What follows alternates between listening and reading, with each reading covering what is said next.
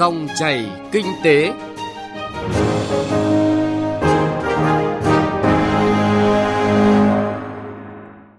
Cảm ơn quý vị và các bạn đã nghe dòng chảy kinh tế hôm nay, thứ ba, ngày 10 tháng 9 năm 2019. Nhóm phóng viên kinh tế sẽ chuyển tới quý vị và các bạn những nội dung đáng chú ý.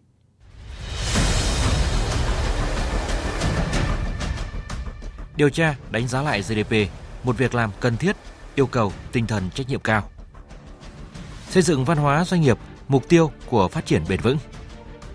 Chuyện thị trường có nội dung đồ chơi truyền thống hút khách dịp Tết Trung thu.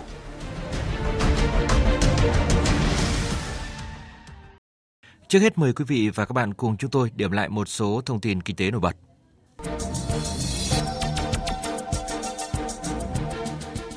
Thu ngân sách nhà nước tính đến hết tháng 8 vừa qua ước đạt 998.000 tỷ đồng, bằng 70,7% dự toán.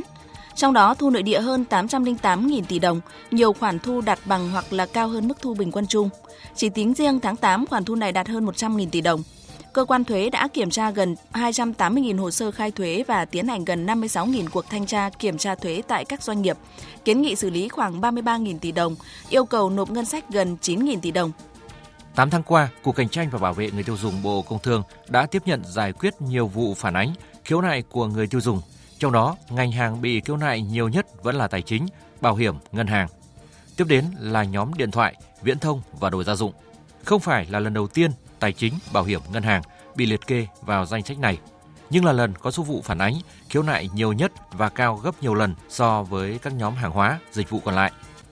Bộ Công Thương cũng đã lên danh sách cảnh báo các sản phẩm có nguy cơ bị điều tra phòng vệ thương mại, chống lẩn tránh thuế với 13 mặt hàng, đề nghị các địa phương, bộ ngành và hiệp hội ngành hàng theo dõi kiểm tra.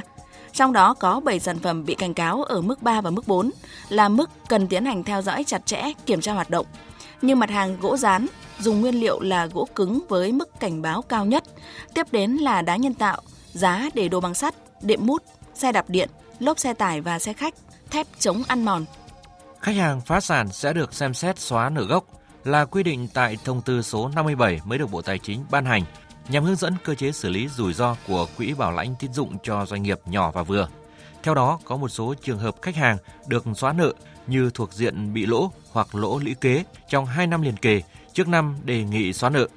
không trả được một phần hoặc toàn bộ nợ gốc đúng hạn theo hợp đồng nhận nợ bắt buộc đã ký những khách hàng được xóa một phần nợ gốc phải trình được phương án sản xuất kinh doanh và phương án trả nợ còn lại. Diễn đàn Kinh tế Thế giới vừa công bố bảng xếp hạng năng lực cạnh tranh về lữ hành và du lịch năm 2019. Việt Nam đã tăng lên 4 bậc, xếp thứ 63 trong tổng số 140 nền kinh tế. Những cải thiện về chính sách thị thực, hạ tầng hàng không được đánh giá cao, nhưng doanh thu trên mỗi du khách của Việt Nam chỉ đạt 688 đô la Mỹ, trong khi con số này ở khu vực châu Á Thái Bình Dương là hơn 1.167 đô la Mỹ.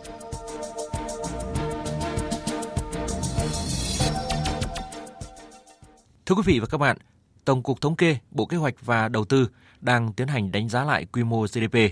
Mặc dù những số liệu thống kê này chưa được công bố chính thức, nhưng đã có một số thông tin được tiết lộ như có hơn 76.000 doanh nghiệp bị bỏ sót trong các cuộc tổng điều tra, đánh giá GDP giai đoạn 2011-2017, trong đó có nhiều doanh nghiệp thuộc lĩnh vực an ninh quốc phòng. GDP bình quân đầu người tăng hơn 600 đô la Mỹ, vân vân.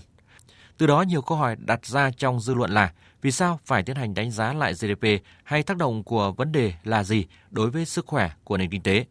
Dòng chảy kinh tế hôm nay xin góp một góc nhìn về nội dung này từ phân tích nhận định của các chuyên gia kinh tế cùng đại diện cơ quan chức năng. Mời quý vị và các bạn cùng nghe.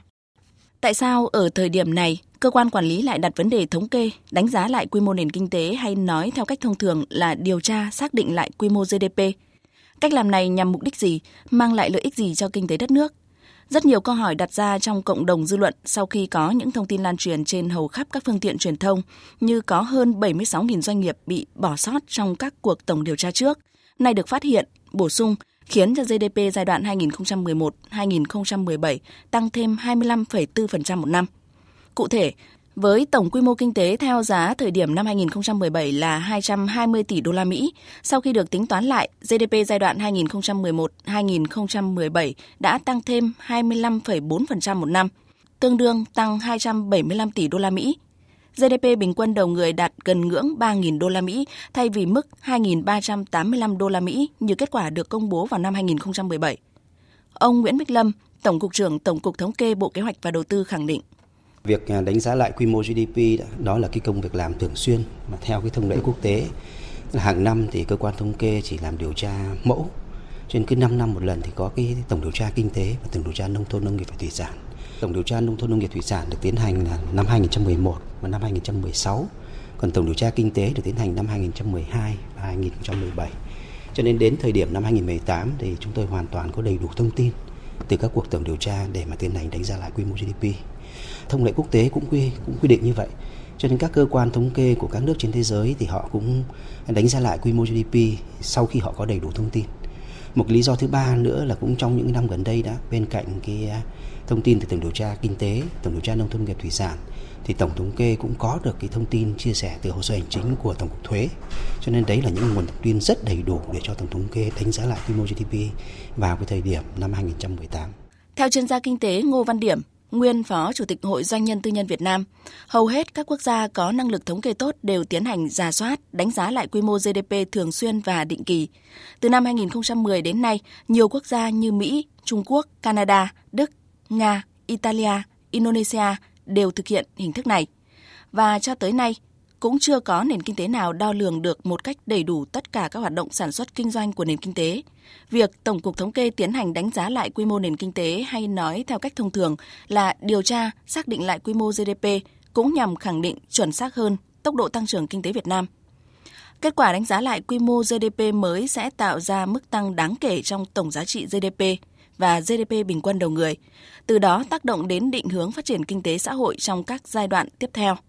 đồng nghĩa với việc chỉ số GDP mới tác động làm thay đổi nhiều mặt khi cơ quan quản lý dựa vào đó để nghiên cứu, ban hành những chủ trương chính sách phù hợp hơn với tình hình thực tiễn, vừa nhằm tạo điều kiện thuận lợi cho các doanh nghiệp phát triển, đóng góp cho tăng trưởng kinh tế đất nước, vừa xác định được tốc độ tăng trưởng kinh tế Việt Nam so với tăng trưởng kinh tế các nước trong khu vực và thế giới. Đây là một sự đảo lộn cần thiết. Chuyên gia kinh tế Ngô Văn Điểm nhấn mạnh. Cái đảo lộn nó là cần thiết để xác định con số đích thực, để đề ra chính sách phù hợp đúng thì mới lại tổ chức thực hiện được. Còn nếu chúng ta cứ nghĩ một chiều rằng tính toán lại có nghĩa là thay đổi phương pháp tính toán hoặc cho rằng như vậy là xào số liệu tôi nghĩ là không không đúng. Bởi vì chúng ta phải thực sự khách quan, thực sự khoa học để mà thấy được cái bức tranh của kinh tế Việt Nam Đặc biệt là sắp tới chúng ta xác định cái chiến lược phát triển kinh tế đến năm 2030 và phương hướng nhiệm vụ đến năm 2025 thì cái số liệu này để rất cần thiết để chúng ta có cái cái cách nhìn đa đang ở đâu, có đúng như thế không? Từ đó thì ta mới có thể xác định được các điều kiện để cải thiện. Quan trọng nhất thì tôi nghĩ là dữ liệu lớn này phải được chia sẻ. Đó cũng là nhận định của chuyên gia kinh tế Nguyễn Minh Phong khi tổng sản phẩm trong nước chỉ tiêu GDP là chỉ tiêu kinh tế tổng hợp quan trọng, phản ánh kết quả sản xuất cuối cùng của các hoạt động sản xuất kinh doanh của nền kinh tế, phản ánh mối quan hệ trong quá trình sản xuất, phân phối thu nhập, sử dụng hàng hóa dịch vụ trong nền kinh tế quốc dân, phản ánh quy mô, tiềm lực kinh tế của một quốc gia. Đây là cơ sở tính toán các chỉ tiêu kinh tế quan trọng như tăng trưởng kinh tế, GDP bình quân đầu người, năng suất lao động hay tỷ lệ nợ công và nhiều chỉ tiêu quan trọng khác. Chuyên gia kinh tế Nguyễn Minh Phong cho rằng trong cái đợt tổng điều tra thì thấy rằng là xuất hiện thông tin mới, nhất là danh sách của 76.000 doanh nghiệp trong khu vực của quốc phòng và công an. Thì rõ ràng đây là một cái lực lượng kinh tế là lớn mà chưa được đưa vào. Thứ ba nữa là trong quá trình mà chúng ta áp dụng các cái phương pháp về đo lường GDP đấy thì chúng ta mới chỉ áp dụng phương pháp sản xuất trong theo quý cùng lắm là theo năm còn theo 5 năm thì lại theo phương pháp thu nhập thế thì theo cái thông lệ quốc tế thì nó áp dụng phương pháp sản xuất cho thời gian dài là điều cần thiết và đây là cũng là một cái điểm mới. Tóm lại là xuất phát từ những yêu cầu đó mà đánh giá lại GDP là cần thiết. Và cái việc mà đánh giá lại GDP mà xuất hiện hai cái vấn đề mới. Một là vấn đề áp dụng phương pháp sản xuất cho toàn bộ quá trình đánh giá. Thứ hai là đưa vào một phần của nền kinh tế chưa được quan sát, giúp cho GDP tăng trưởng trên dưới 25%. Rõ ràng đây là một điểm mừng. Chúng tôi thì bản thân dù chưa công bố cái kết quả này, chúng tôi cũng cho rằng là trên thực tế GDP thực của Việt Nam cao hơn GDP trong công bố bởi vì nó còn tính cả bộ phận kinh tế gọi là chưa được quan sát hay là kinh tế ngầm hay là kinh tế khác thì ở bất kỳ nước nào cũng luôn luôn có một cái độ như vậy cái điều đó nó đương nhiên nó quy định là, là kinh tế thực bao giờ cũng lớn hơn kinh tế hình thức được đo lường Dự kiến vào thứ năm tuần này, tức là ngày 12 tháng 9, Tổng cục Thống kê Bộ Kế hoạch và Đầu tư chính thức công bố kết quả này. Kết quả thực hiện đề án đánh giá lại quy mô GDP sau khi đã trình chính phủ xem xét.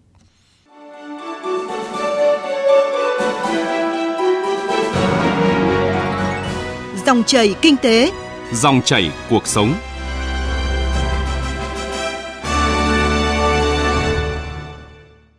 Thưa quý vị và các bạn, văn hóa doanh nghiệp là tài sản vô hình nhưng lại ảnh hưởng quyết định tới sự phát triển của doanh nghiệp. Do đó, trong bối cảnh hội nhập toàn cầu hiện nay, đang đòi hỏi các doanh nghiệp phải xây dựng được văn hóa đặc trưng cho mình. Chỉ khi đó thì mới phát huy được mọi tiềm năng của cá nhân, có phần thiết thực vào mục tiêu chung của doanh nghiệp. Phần tiếp theo của chương trình, phóng viên Nguyễn Hằng thông tin chi tiết nội dung này. Mời quý vị và các bạn cùng nghe. Văn hóa doanh nghiệp là các vấn đề rất cụ thể, đan xen trong mọi hoạt động quyết định của doanh nghiệp. Văn hóa doanh nghiệp biểu hiện từ phong cách quản trị điều hành, cách đánh giá kết quả công việc, khen thưởng, bổ nhiệm, từ chức, cách thức bồi dưỡng, đào tạo nhân viên, phương thức triển khai hoạt động sản xuất, kinh doanh, thực hiện trách nhiệm xã hội và đạo đức kinh doanh của doanh nghiệp. Song để làm rõ được điều này thì đều xuất phát từ con người, từ đội ngũ lãnh đạo cho tới cán bộ, nhân viên. Trong bối cảnh sự cạnh tranh ngày càng gay gắt giữa các doanh nghiệp trên thị trường hiện nay cho thấy việc xây dựng văn hóa trong doanh nghiệp phù hợp sẽ giúp định hướng, đồng bộ hành vi của tất cả nhân viên, tạo động lực cho nhân viên. Ông Lê Hồng Sơn, Phó Chủ tịch Ủy ban nhân dân thành phố Hà Nội cho rằng trong cái bối cảnh chúng ta hội nhập quốc tế sâu rộng thì à, doanh nghiệp bước vào cái cuộc cạnh tranh cũng rất là khốc liệt. Chúng ta tham gia nhiều những hiệp định, nên đấy cũng là cái sức ép đối với các doanh nghiệp của Việt Nam. Nhưng đồng thời cũng là một cái cơ hội để doanh nghiệp Việt Nam vươn ra thị trường à, quốc tế, như là giữ vững được cái vị trí, cái thương hiệu của mình trên cái thị trường của Việt Nam và của thủ đô. Và trong rất nhiều những yếu tố để giúp cho doanh nghiệp phát triển bền vững thì à, văn hóa doanh nghiệp là một trong những cái giá trị cốt lõi mà từ đó nó tạo ra được những cái niềm tin của xã hội à, cũng như là của cán bộ, công nhân viên và nó tạo ra được cái sự trường tồn của một doanh nghiệp và của một cái đội ngũ và doanh nhân Tuy nhiên trong thực tế còn nhiều doanh nghiệp chưa biết đến hoặc chưa thực sự chú trọng xây dựng thương hiệu bản sắc hay văn hóa doanh nghiệp của mình. Một số doanh nghiệp thậm chí làm qua loa mang tính phiến diện hoặc nặng về hình thức nên ít tác dụng và hiệu quả thấp. Do đó, cần thiết phải nâng cao nhận thức về văn hóa doanh nghiệp, phải nâng cao bắt đầu từ lãnh đạo doanh nghiệp cho tới bộ phận cán bộ, quản lý và công nhân viên. Ông Nguyễn Quang Huân, Phó Chủ tịch Hội Doanh nghiệp Tư nhân Việt Nam cho rằng. Cái văn hóa doanh nghiệp thì theo tôi nó phụ thuộc rất nhiều vào cái nhận thức của người đứng đầu doanh nghiệp. Trước hết là doanh nghiệp phải có cái triết lý kinh doanh phải nêu được cái sứ mệnh. Vừa định vị được mình vừa tập trung được nguồn lực để phát triển về cùng một hướng đến cái đích đến cái tầm nhìn vạch ra. Thì khi người ta nhìn thấy như thế từ cái giá trị vô hình này nó sẽ chuyển thành giá trị hữu hình và người ta thấy rất lợi cho các cái doanh nghiệp và nó là hầu như nó là con đường tất yếu để mà giúp cho doanh nghiệp của họ phát triển một cách bền vững. Bà Nguyễn Mai, Tổng Giám đốc Công ty Cổ phần Thương mại Dịch vụ Bao Báp, quan niệm văn hóa doanh nghiệp đơn giản là gắn kết từ hoạt động tinh thần cho đến hoạt động kinh doanh với triết lý, hạnh phúc, thành đạt là sự cống hiến. Lãnh đạo là phải hoạch định và tư duy lại xem rằng là đối với cái lĩnh vực mà doanh nghiệp mình đang kinh doanh thì cần phải có những cái văn hóa gì cụ thể hơn là những cái đạo đức gì, những cái tính cách gì mà nó phải là chung đồng nhất cho tất cả à, mang ra để áp dụng với tất cả những cái cán bộ nhân viên từ cấp trên đến cấp dưới đều phải đồng nhất là thực hiện mình bị mở được tư duy hay là mình có thể mình thuyết phục cần phải làm cái việc này và cần phải là tự giác Cuộc vận động xây dựng văn hóa doanh nghiệp Việt Nam do Thủ tướng Chính phủ phát động vào ngày 7 tháng 11 năm 2016 với mục đích khẳng định vị trí, vai trò, tầm quan trọng của văn hóa doanh nghiệp đối với sự phát triển bền vững. Sau khi triển khai, nhiều mô hình của các doanh nghiệp tiêu biểu, doanh nghiệp truyền thống đã được nhân rộng, áp dụng. Điều này cho thấy văn hóa doanh nghiệp đã và đang ngày càng khẳng định được tầm quan trọng đối với sự phát triển. Đây sẽ vừa là động lực, vừa là mục tiêu của phát triển bền vững, lâu dài cho cộng đồng doanh nghiệp.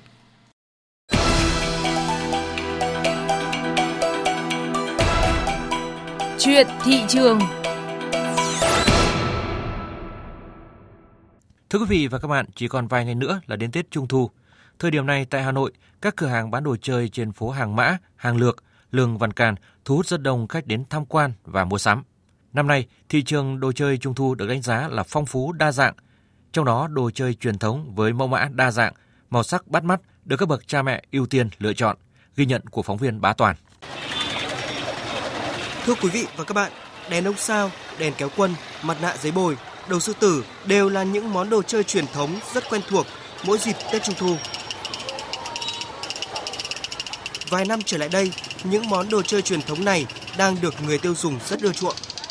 Theo một số chủ cửa hàng trên phố Hàng Mã, Hà Nội, giá đồ chơi truyền thống năm nay vẫn ổn định. Một chiếc mặt nạ giấy bồi có giá chỉ từ 20.000 đến 30.000 đồng.